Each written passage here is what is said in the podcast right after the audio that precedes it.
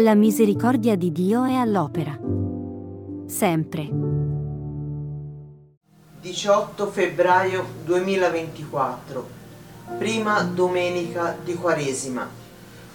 Dal Vangelo secondo Marco.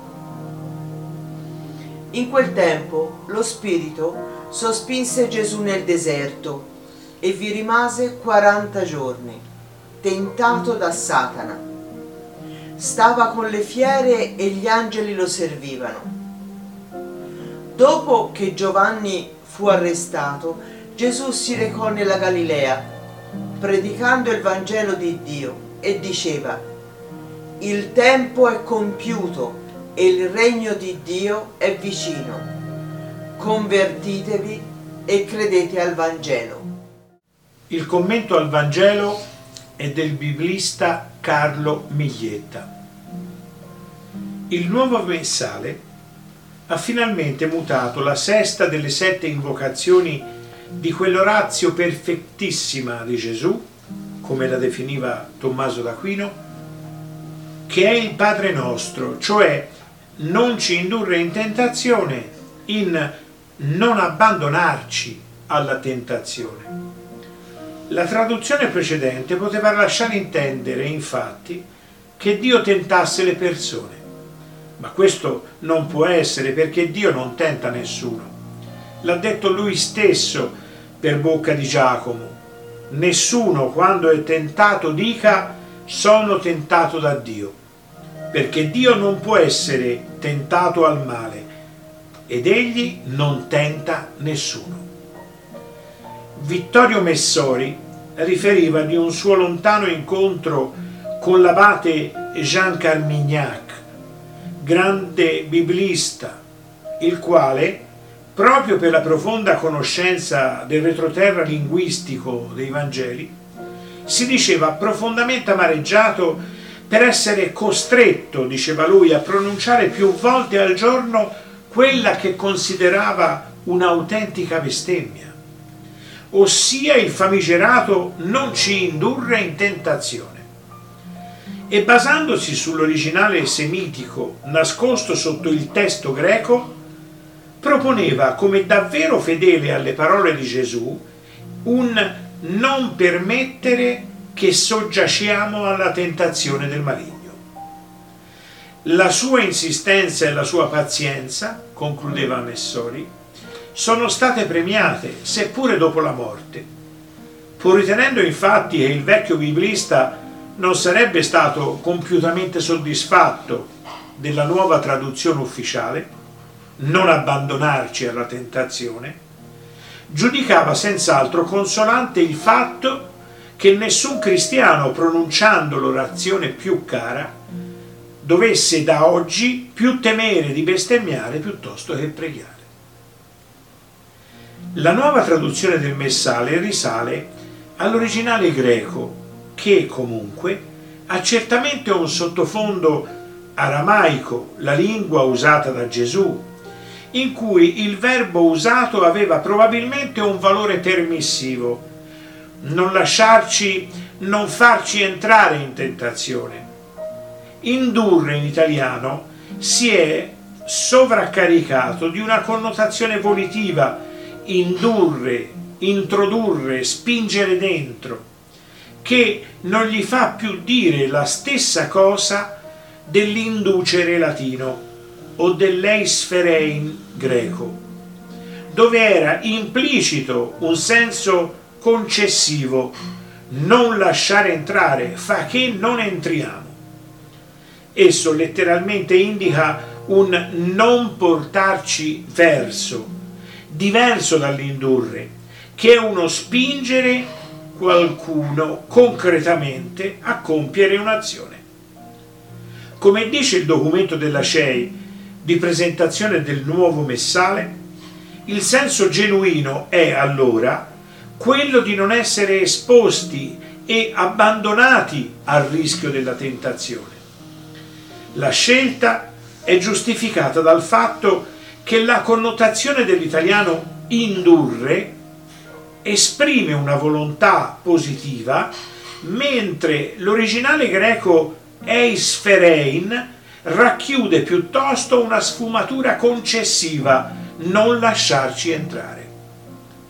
Con la nuova traduzione si esprime nello stesso tempo la richiesta di essere preservati dalla tentazione e di essere soccorsi qualora la tentazione sopravvenga. Senza l'aiuto di Dio non possiamo superare le prove, afferma Tommaso d'Aquino. Per questo noi diciamo col salmista, non abbandonarmi quando declinano le mie forze. Dio sostiene l'uomo perché non cada in tentazione mediante il fervore della carità che, per quanto sia poca, è sufficiente a preservarci da qualsiasi peccato. Infatti le grandi acque non possono spegnere l'amore.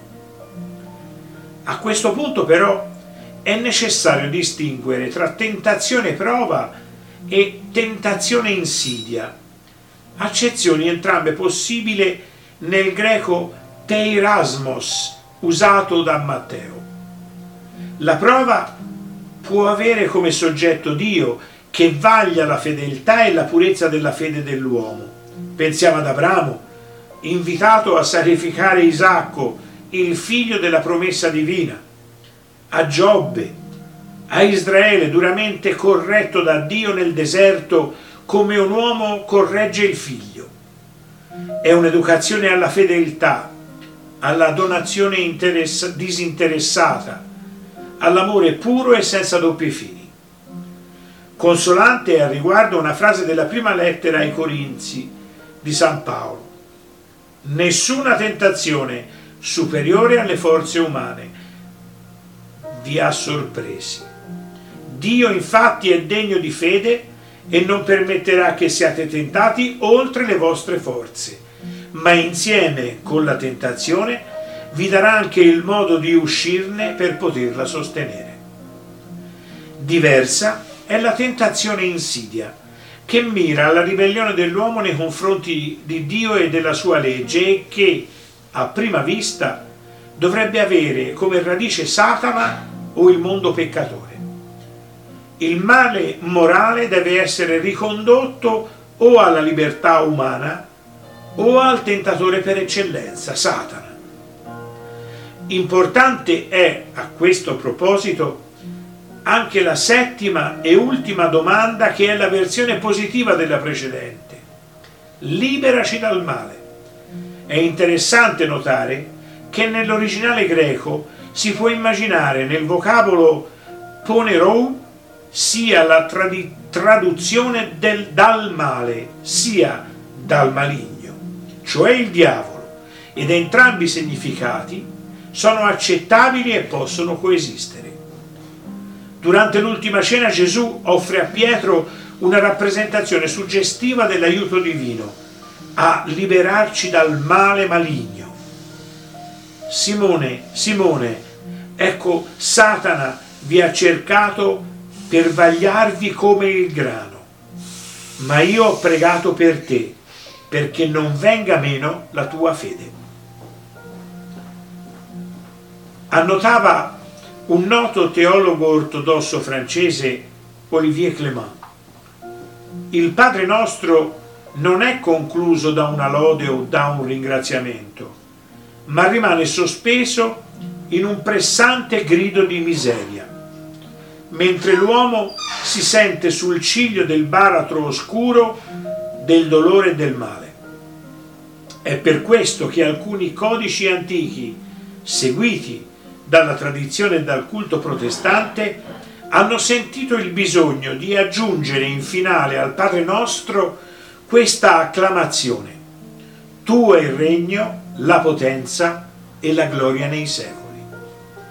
Ma con la finezza che le è solita e la sua sensibilità per il messaggio cristiano, nonostante la sua matrice ebraica, Simone Weil, nella sua opera Attesa di Dio, osservava acutamente che il percorso del Padre nostro è antitetico rispetto a quello che regge di solito ogni preghiera, che va dal basso verso l'alto, dall'uomo e dalle sua miseria a Dio e alla sua luce. Qui, invece, si parte dal cielo e si scende fin nel groviglio oscuro del male. Gesù, soggiacendo alla tentazione come tutti gli uomini, ma restando in essa sempre fedele al Padre, diventa l'uomo perfetto che, ci dice l'Evangelista, sta con le bestie feroci e gli angeli, come Adamo in paradiso. La misericordia di Dio è all'opera, Sempre. sempre. La misericordia di Dio è all'opera. Sempre.